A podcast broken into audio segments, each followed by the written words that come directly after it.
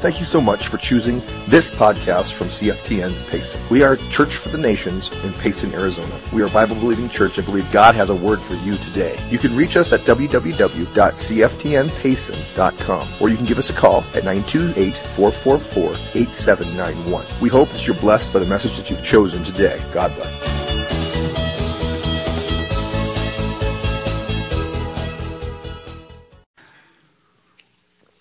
Who wants to take a stab at what is the most important issue in marriage? I know you're like, wow, that's a big question. Trust. What was it? Finances? Okay. Well, I put thing up there. So let's rephrase it. What's the most important thing in marriage? Love. A ring. My son, he's getting it. See, my, my son's already picked up on that. Come on.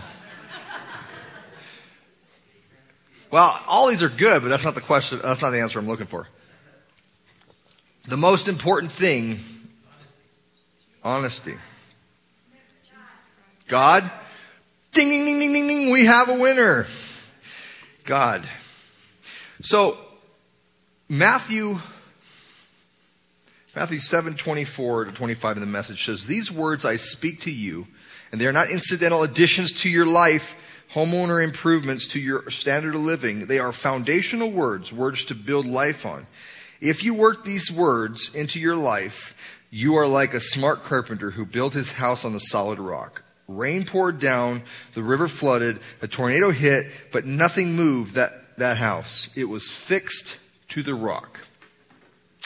Father, I thank you that this morning your word is going forth, and I thank you that this is not homeowner improvements. This is not things just to spice up my life, but this is truth and foundation that I can lock my life and my relationships to. And that by doing what you say,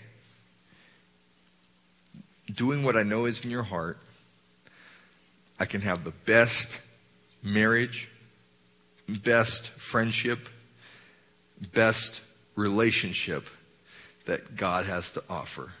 In Jesus' name, amen. Of all the things that we've talked about in marriage, and I know some of them may have been uncomfortable for some of you, but of all the things we've mentioned and talked about, this is probably the most important thing in marriage relationship, friendship, anything you can think of, this is the most important thing. Your personal relationship. I think I'm. Anyway, your personal relationship with Jesus Christ is the very most important thing. Genesis 1:27 and 1 and 28 says, "So God created man in his own image, in the image of God, he created male and female, he created them." There was three people involved in the, in the beginning. Three. Man, woman, and God. Like I said, three is just kind of all over the place today. Man, woman, God. There's three things in the beginning. So let's talk about the image of God. It says that we were created in the image of God. In Genesis 1:26 it says God said, "Let us make man in our image, our image." The word for God in there is Elohim, which is a plural masculine. I know this is like whatever, but this is a plural word. So God is, we believe, three things, right? The Godhead is God the Father, God the Son, and God the Holy Spirit, right? So isn't it interesting that if God is three things, that He created us that way as well, right? Body, soul, spirit. Okay? Now He's created us three ways as well. Now He created measure, or measure. He created marriage, right? At the beginning. He created a helper for the man. So I believe that men are supposed to be in the Trinity, men are supposed to be Jesus. I know you guys are like, whatever. Really? Like, you want me to be Jesus? I believe that's our, our role in the marriage. We are to be an example.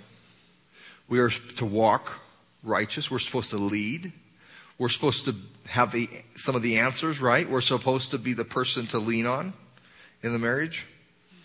The woman in Genesis 2:18 and 19 says it is not good for a man to be alone. Let's make him a helper. Where else do we hear helper? The Holy Spirit. When Jesus left, he said, I'm going to leave you a helper. And the helper was the Holy Spirit. Okay, so I believe the woman in the marriage or relationship is the Holy Spirit. Yeah, and my wife loves reminding me because she'll sit here sometimes and she'll say something and then she'll chuckle and she'll say, Holy Spirit number two. Right? Because, man, how many know it's good to listen to the Holy Spirit? And it's also good to listen to the Holy Spirit number two sometimes, right?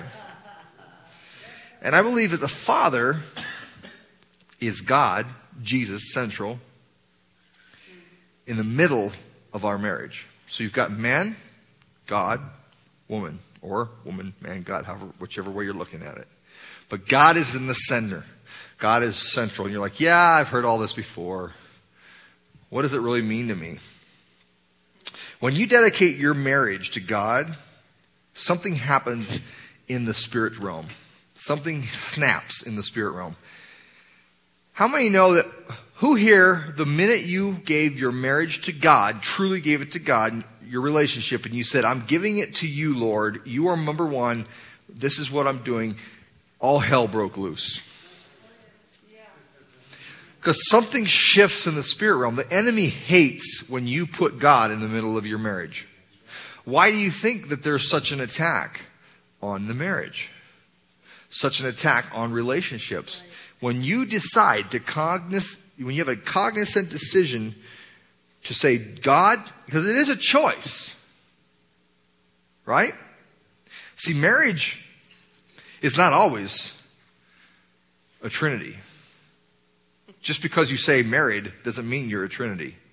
I had a sign above my toilet, which is a weird place to put it, but we had a sign above the toilet that said marriage takes three, right? I don't know what was there. That's kind of odd. Okay? But I don't care if that sign, I could, I could write that over, scribe it all over the walls. I could, I could tattoo it on my body, and that means nothing, right? Because it's a choice. It's an opportunity for me to make a choice to say, no, God is central in my marriage. Okay? So, let's look at the Samaritan woman for a little bit. You guys know the story. Jesus goes to Samaria. He sits down beside a well. This lady comes up there, and she's a Samaritan. And he says, let's, let's put it in context. See, Jesus wasn't even supposed to talk to her. He wasn't even supposed to have any conversation with her. She's a half breed. She wasn't even someone, she was lower in society than, than anybody else. So therefore, as a Jewish man, he wasn't, let alone that she was a woman in that society. But as a woman and as a Samaritan, it was like hand, you don't even walk, you walk around her. That's, that's the way she was viewed. And yet, Jesus is now addressing her. And he starts marriage counseling. Now, as a, as a pastor, I get an opportunity to, to, to, to uh, counsel marriages. And it's very easy. Not, not the counseling part. I was going to continue and I forgot to continue my sentence. But it's very easy to tell someone what to do as a counselor. It's very easy to say, well, this is what I see. Change this, this, this, this, and you shall have happiness and bliss. However, that is not the way that we communicate with friends and loved ones and people, right?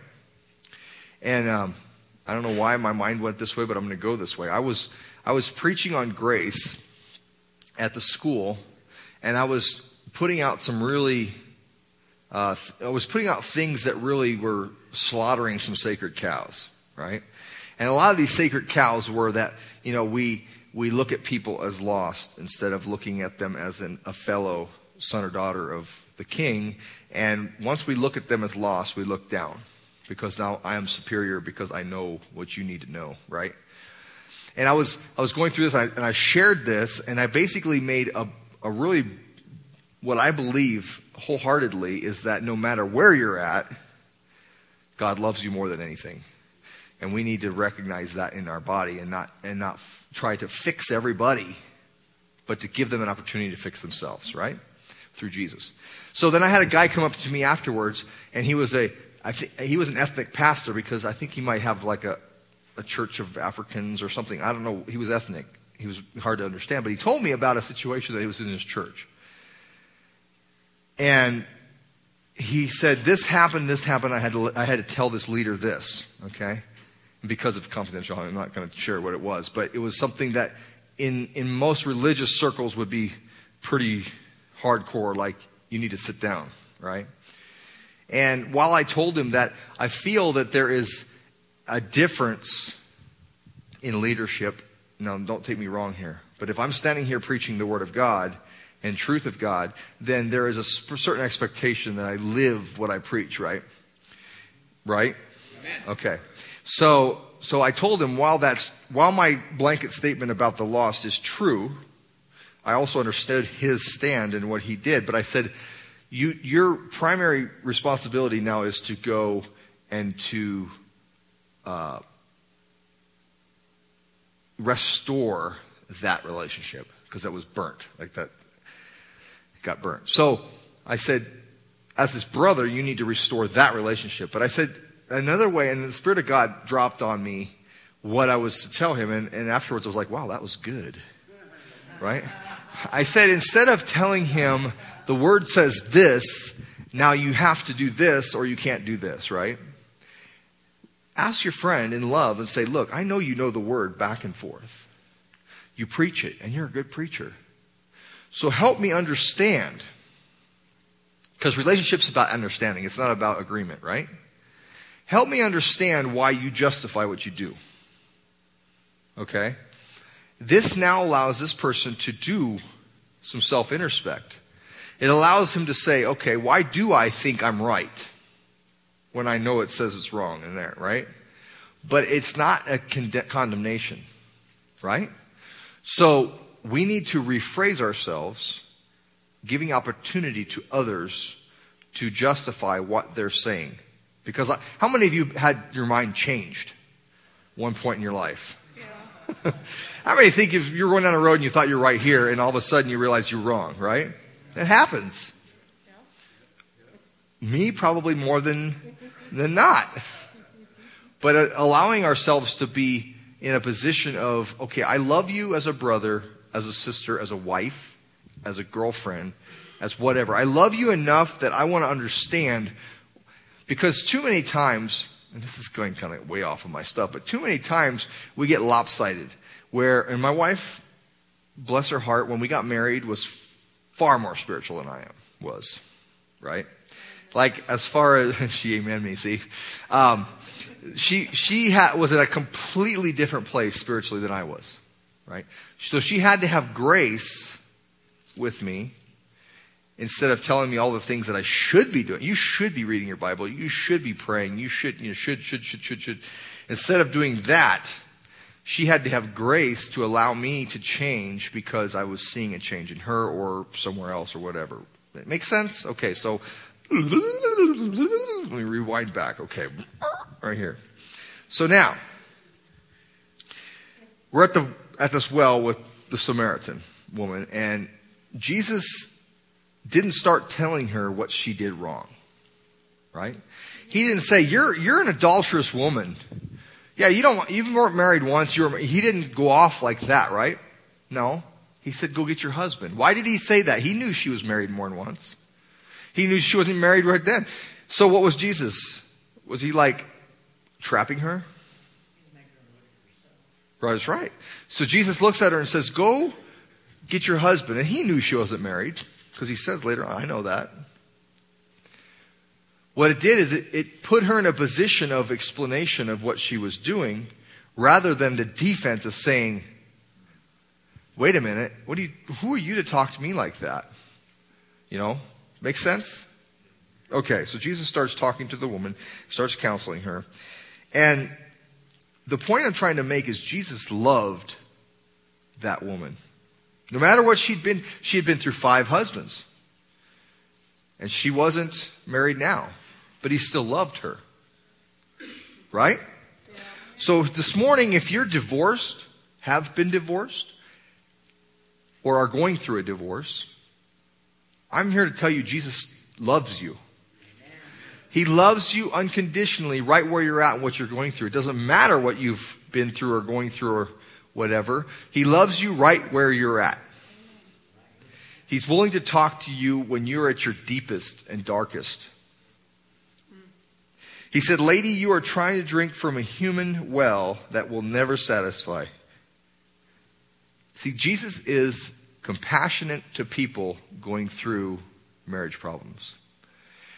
How many of you had, have had valleys in your marriages that you never want to go through again? Mine's as high as anybody else. Right? But Jesus is compassionate and loves you through that. Even when you have the hardest, nastiest questions for God. God, where are you in this? What is she thinking? What is he thinking? God, you created him. What, what, is, what did you make here? Or, God, she's so much more than this and she, she needs to realize this. Strike her down or something. Figure, it, not dead. I'm just saying, like, I'm thinking road to Damascus kind of stuff, right? But see, marriage was designed to work with God in the middle. And when we start looking at others, I, I visualize God as being like a mirror between me and my wife. So when I want to vis- when I want to look at her and I want to see fault in her, where do you think I'm looking? I'm looking right back at me. Right? Because there's no way that in any relationship, dating or otherwise, friendship, there's no way to fix that relationship by fixing the other person. Ever. Never. Never happens. It only comes by fixing yourself. Does it make sense? And so as a pastor, this is this might shock you. But as a pastor, when I'm counseling people, there will be times when I will tell them to separate. Wait a minute. Aren't you for aren't you for reconciliation? Aren't you for putting this back together? But how many of you know that cliche that says that that uh, I just lost the cliche where it says love absence makes the heart grow fonder. It sounds pretty cliche, but it's so true. Sometimes it takes if you're at an impasse, sometimes it takes something like that to prove how much you really do miss each other. Because what you do is you spend time reflecting on yourself and what you can do to make this situation better. When you're in the midst of it, sometimes you can't think or see through the mess. And all you can see is her faults or his faults. But all you can see is the situation. But when you, when you take some time to reflect, you realize that, you know, I do miss her. I do miss him. I want her. I want him. It's a choice. And then all of a sudden, you see the desire to fix myself so I'm more appealing to come back together. Does that make sense? I know that just that is just just this got nothing to do with my actually. I'm flowing by the Spirit this morning. Come on. Ma, I will go back to my notes because there is something that I have to say today, and I have to make sure that I, God allows me to say that, right? Four basic needs that only God can meet. One of them is acceptance. The next one is identity. The next one is security. And the next one is purpose. Now there's more, but those are four basic fundamental needs that everybody needs. And if you're taking notes, write that down. Because if you've had problems in your marriage, if you've had problems with your friendships, if you've had problems with your relationships, most likely one of those or all of those have not been met in your life. Now, acceptance is I need to know that somebody loves me despite all my faults and my mistakes. I need to know that. I need to know that no one, I'm a fix it person. When I'm in conflict, I want to fix you. That's, that's my nature. Ask my wife. And when she's venting to me about something, how many of you know she doesn't want to hear me fix the situation? But that seems to be the first thing I do. At least I did. I hope I'm getting better. Instead of just listening and saying, yes, honey, yes, honey, huh? I try to say, well, if you do this, or if you do this, it would change this. I'm trying to fix it. That doesn't work. Because she doesn't feel accepted for her valid point, for what she's going through. Even if I don't think it's valid. I need to, I need to try to figure out a way in love to show her. Show her. That, that's a key word. Not tell her. Be an example and show. The next one is identity. I need to know who I am. God is the one that made you. It's just like I told Sabrina this morning. God made you. In Psalms, it says, You were formed, my, you formed my inward parts, you covered me in my mother's womb. I will praise you, for I am fearfully and wonderfully made. If you don't feel that you have an identity, if you don't feel that you have a purpose, actually, purpose is later on, but the same idea. If the identity brings your purpose. But if your identity is kind of in a flux, you don't have a clue who you are, that's probably a place where you start to dive in. Find out what God created you to be. And I'm hoping that in a few, in a, in a month or two, I'm hoping to, to offer an opportunity for people to come and actually go through a workshop process over a couple weeks to help you start the, the, the Spirit of God to start stirring in you to know who you are. See, I'm, I probably have only known who I am, and I learn every day. As a, as a core person, I probably have only known who I am for about five years. Maybe six or seven, but, but less than ten. That God told me who I was, I believed it, and I walk in it. Now, before that, there's lots of years that I didn't have a clue why I was born, why I was here on this earth. Was I just some biological blob that was. And how many know there's a lot of people in that cycle of not knowing who you are? The next one is security. I need to feel safe. Okay, ladies, I'm going to ask you the question who wants to feel safe and secure in your relationship? 100%. And those that you didn't raise your hand, you can come and confess your lying later on. Security is a big deal for both. I have to know that no matter what happens, my wife will be there. No matter. And we've had an opportunity to have this happen in our life.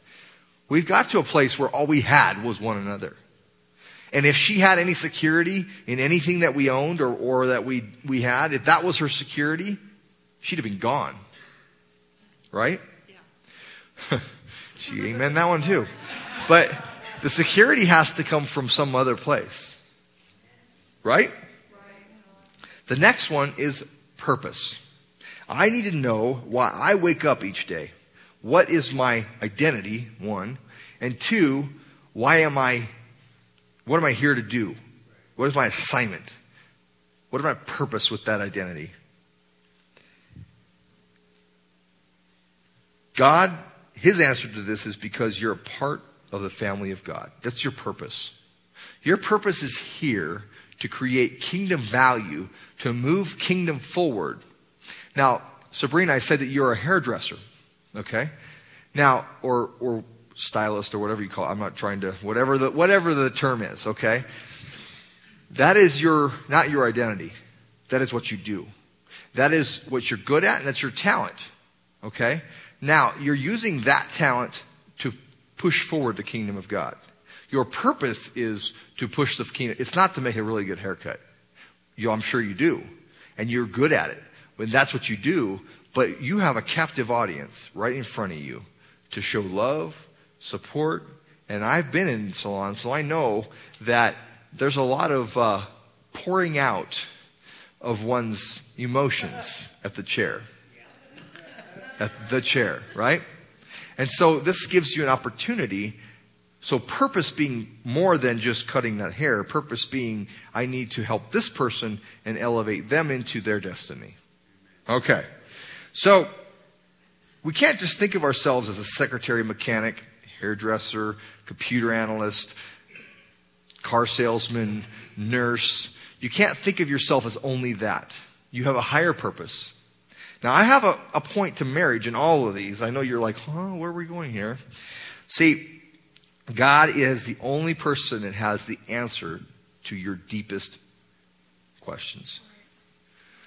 See, again, acceptance is Am I going to be loved for the rest of my life? God, am I going to be loved for the rest of my life?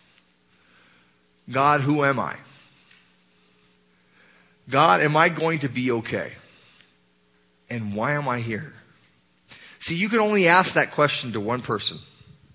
In the three of marriage, there's only one person you can ask that, that can give you the right answer. See, I can look at my wife and tell her, this is what I see in you, but I really can't tell her who she is. God has to do that. And if I don't trust God in my life, I automatically transfer that responsibility on the other people in my relationship. And most of the time, that's my spouse. See, you are probably married or have a relationship with a marvelous person, an amazing person, someone that can that knows you better than anybody, but you're not married to Jesus or God. Unless you are, you find yourself in a negative flux. Because you're looking to your husband or your wife to fulfill these four questions in your life. And they can't do it, they won't do it. They may try, but if they do, they will fail miserably unless God is the author of those answers. Right. See, when I saw my wife for the first time,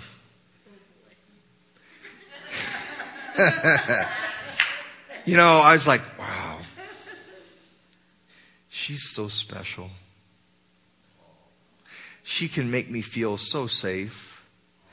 And she accepts me even with this earring in my ear. And she accepts. you know, and I'm going to purpose. She gives me purpose because she gives me purpose to, to supply for her and make her life better, right? But if those are all superficial parts of relationship, while we need to have the butterflies of, wow, she's hot.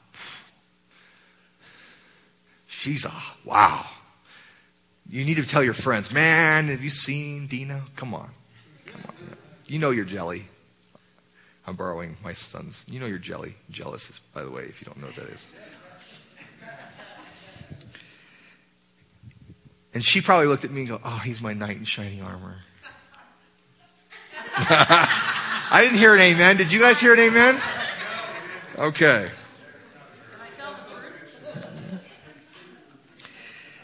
How many know the Samaritan woman had gone through this five times? She had looked to someone to be her all five times. And she decides, you know what? I'm done. Yeah. I'm done. I'm not even going to get married anymore because it isn't worth it. I'm just going to live with this guy. But I need security. I need identity. I need purpose. I need acceptance. But I'm not going to tie the knot because I'm just done. It doesn't work. She felt abandoned. She felt left out, hopeless. How many know that's a picture of America today? It really is. How many people have, have friends, have opportunity to see people that have given it up? And they're just like, done. I'm done because it isn't working, right? Some countries, I forget, I think it's Sweden. I'm not sure for sure, but but their marriage rate is like in the single digits. Everybody just for, forgoes the marriage part of it because they've learned in their society it doesn't work. So when I put a paper between us, all of a sudden things change, and it shouldn't. I don't understand it, but that's how society has has come to to realize this. And so they just get, she's, she's at the well and she's like, I'm just done. I'm finished. No more. I'm not doing it anymore. How many know that the, the marriage isn't the problem? Getting married wasn't the problem. It was where do you put your focus? It's where, where do you get your identity? Where do you get your stuff from? See, when we put, when Judy puts on Ed the responsibility to tell her who she is, she's become codependent. Now, codependence is not just on a substance. It's not just on drugs and alcohol or whatever. Codependence is as much on your spouse or your boyfriend or girlfriend as any. Who here likes a needy significant other? I don't see any hands. Because, okay, a poll. There's a poll that says that if, if you were asked, you want a confident spouse. That you go into a marriage and you want a confident spouse. I remember dating people, and when it got I, my litmus test for when it's time to move on was if I didn't want to pick the phone up when they called. Once I started getting a phone call, and I'm like, ah, I don't want to talk to her. How many know it's probably time to move on, right? yeah, with Dina, it was like four hours a night on the phone. We lived long distance. But no, we can't look to other people and be codependent on them. Because when they let us down, it leads to bitterness, anger, strife. It gives starts you start looking at the other person you start looking at the situation as and putting, putting fault on it. You start doing all this stuff because you have given yourself to that person and given them a spot in your life that they aren't entitled to. And as we talk about boundaries throughout the, throughout the time we've been preaching this, there's a God spot, there's a spouse spot, there's a family spot, and too many times we intermingle. And we try to put our husband or wife in that God spot, and it doesn't work. Jesus is the only way to have a successful marriage. Amen. To have a three part, you know, there's a reason why all these cliches, a three, three, uh, three band chord, three strand chord, uh, is the strongest or whatever. You know, you think all these things that are in threes. There's a reason why. There's no coincidence. God created the whole thing. And it takes more than one, more than two, it takes three to accomplish it. And so many, some of us have, have actually leaned back to our parents when it comes to this. Some of us are bitter towards the way that they raised us.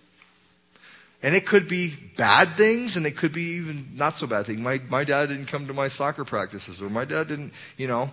But we internalize these and we take these right on into our marriage. And we don't even know they're there. They're deep. We don't understand why we're expecting our wife to do stuff and it's because we're missing a void that we expected our parents to do, which we didn't. We put our parents in the wrong position. Our parents, we as parents, our only requirement is to bring you and raise you up to love Jesus, to seek Jesus, to seek God. Now we can. How many people have, have lived a life feel that you've lived a life that has mirrored what your parents have wanted you to do. They maybe have spoken something into your life early on. Family businesses are notorious for this because you raise, you raise your children, you have a business, and you expect they're going to take over the business when you are ready to, to leave it, right? And then that's pushed, pushed, pushed, pushed, pushed. Well, that's not parenting, honestly. See, parenting is giving you the license to be who God created you to be. Now, as we see him, my son, I'm pointing at him, as we see my son rise up with interests and have talents in certain directions, we can allow them to go and do certain things in those to help cultivate. But for me to tell Jaden, you will be a pastor, or say, you know, that's what you're destined to, and prophesied over him and everything, unless God drops in my spirit, it can be damaging. It can cause bitterness, it can cause strife, it can cause something that will damage him for his marriage relationship. Does this make sense? So, God wants you to take the, the distortion off of what it's like my wife. Let's do what my wife, my wife's uh, prophetic act. Everybody put their hand in front of their face and like a windshield wiper go like this.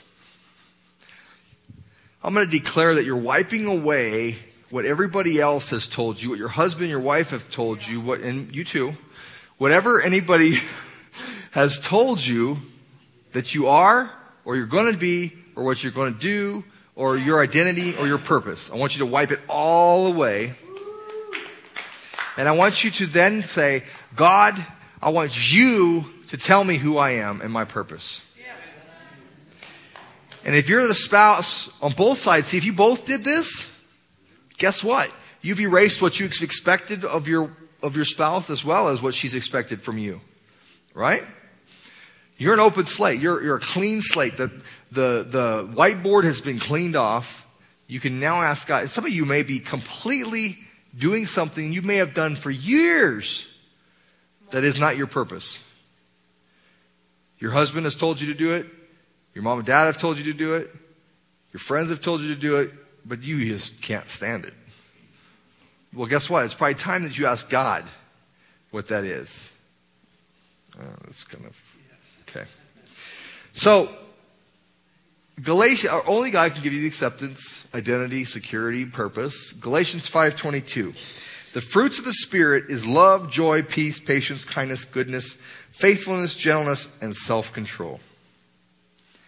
God is the source, and the fruits are the resource. Let me say it again. God is the source, the fruits are the resource. Without God being the source, if your husband or wife is the source, when they stop loving you, your life crumbles. When you look to God, when you look to Jesus as the source of love, joy, peace, patience, kindness, goodness, faithfulness, gentleness, and self control, if you look to Him as the source, you have unlimited love. Unlimited. Your tank will be full every day, every minute of the day. Now, Pastor, how's that possible? I have hard times. I'm a, I have bad days. We, we don't get along or whatever. But if your source is your wife for all of that, or your husband, then you have your ups and downs. You feel loved one day, you don't feel loved the next day. You feel accomplished one day, you feel unaccomplished the next day. You feel like you're complete one day, the next day you don't. It, because it's a roller coaster. How many tired of the roller coaster? Now, if we lean in and plug in, everybody go like this. If you plug into God as your source, it's, it's going to be like this all the time. Because He's unlimited. He has an unlimited flow of love for you, He has an unlimited source of, of patience, of whatever you need. He's got the unlimited. So, I want to reiterate the person you're married to is not the problem. It may be the symptom, but it's not the problem. So if it's a symptom, what is that? If I'm sick and I get a cough, that's a symptom, right? The cough is not the sickness, the symptom is the response my body has towards it. If my wife is nagging me, and that is a symptom, then what is the sickness? That is the million dollar question. So when you don't enjoy the situation you're in, we have to quit looking at the other person. We need to start looking in the mirror. Because if that coming back at me is a symptom, then that tells me that there's something making it sick. And there's only two in that room, right? If she's a symptom, then I, I must be making it sick. And if we look at every situation out of those glasses, even when you're not at fault, how many know that things that you can change will shift? And even if you're not at fault in the situation, if you come to that situation with that mindset, and you do the changing of whatever it is, that's going to shift. I promise you without a shadow of a doubt. And the only person that can help you look introspect is Jesus.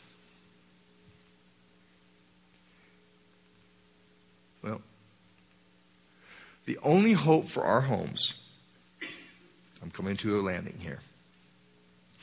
The only hope for our homes at CFTN Payson, the only hope for the Paysonites, the only hope for the Arizonians, the only hope for the United States, and the only hope for the world is to invite Jesus back into our lives.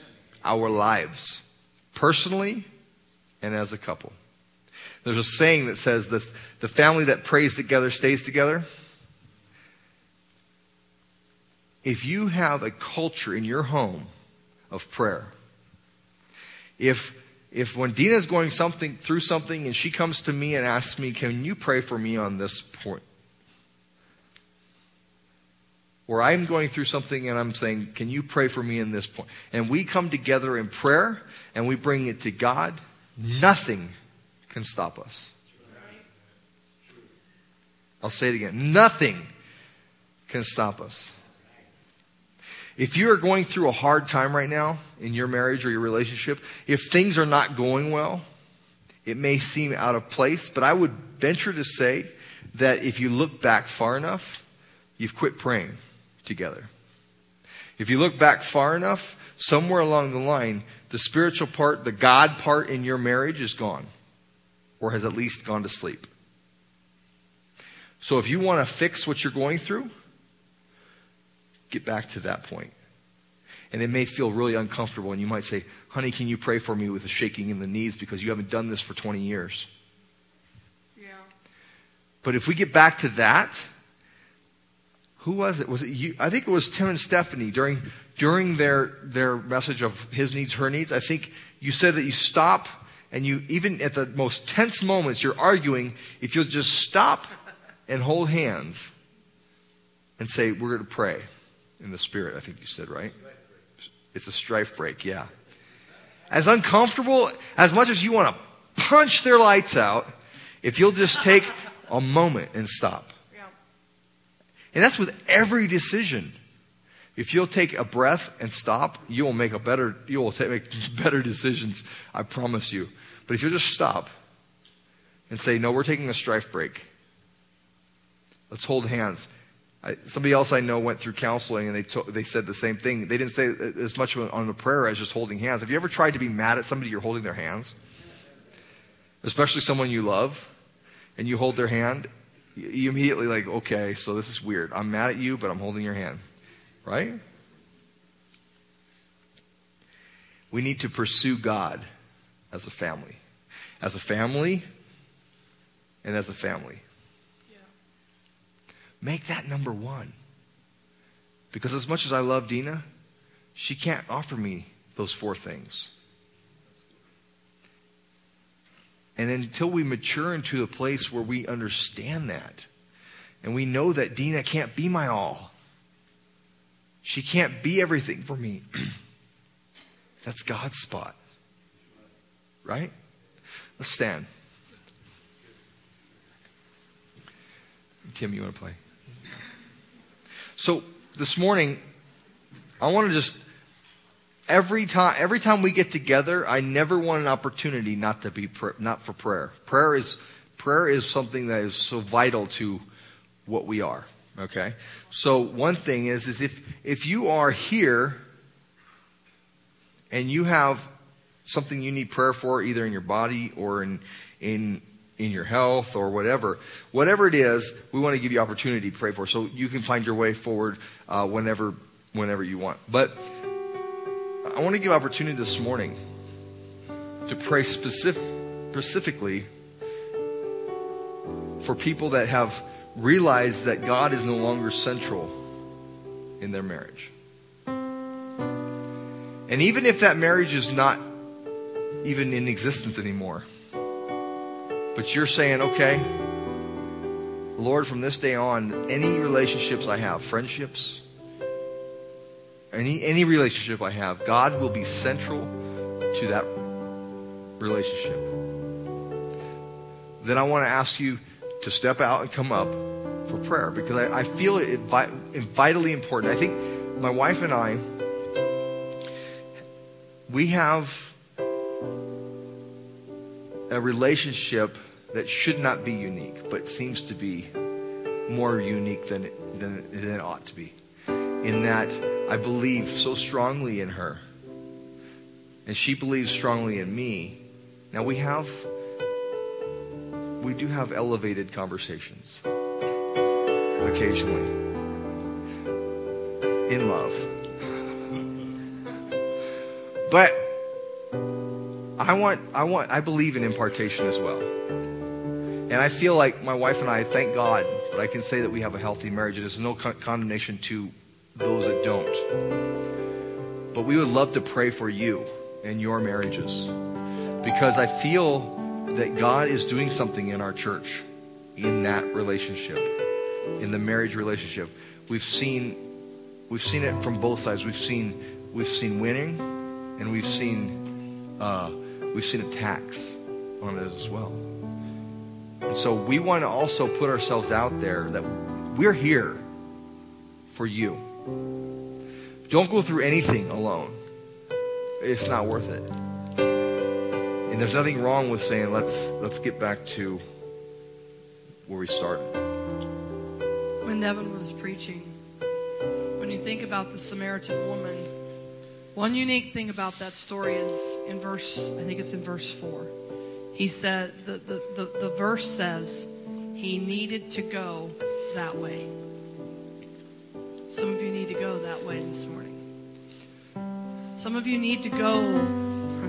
It was not popular for Jesus' blood, like Nevin was saying, to talk to the woman. It's not going to be popular for you to talk to your spouse and say, I want to pray with you. It's not going to be popular.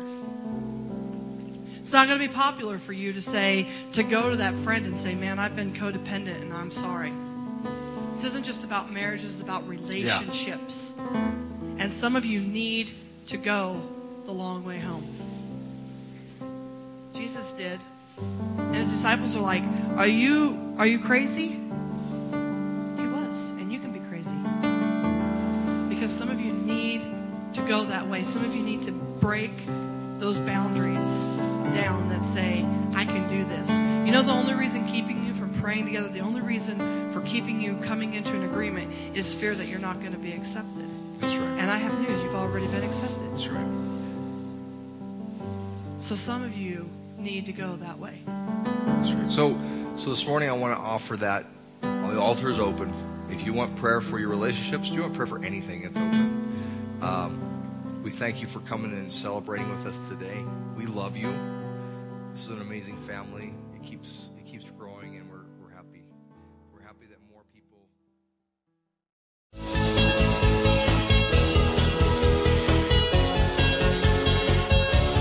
Thank you so much for choosing this podcast from CFTN Payson. We are Church for the Nations in Payson, Arizona. We are a Bible believing church and believe God has a word for you today. You can reach us at www.cftnpayson.com or you can give us a call at 928 444 8791. God bless you.